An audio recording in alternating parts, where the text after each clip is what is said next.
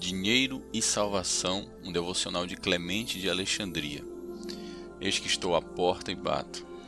Se alguém ouvir a minha voz e abrir a porta, entrarei em sua casa, e cearei com ele e ele comigo. Apocalipse 3:20.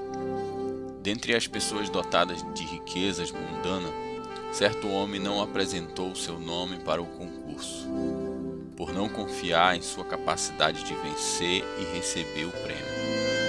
Outro, inspirado pela esperança de vitória, mas que não trabalhava, não fazia dieta e não se exercitava adequadamente, permaneceu sem recompensa e frustrado. Portanto, não permita que os ricos se considerem excluídos das listras do Salvador como um ponto de partida desde que sejam crentes e contemplem a grandeza da generosidade de Deus. Não lhes permita esperar conquistas, as coroas da vida eterna sem luta e esforço, treinamento ou desafio. Em vez disso, permita-lhes submeter-se à palavra como sua treinadora e a Cristo como juiz do concurso. Que eles tenham o Novo Testamento do Senhor como alimento e bebida prescritos.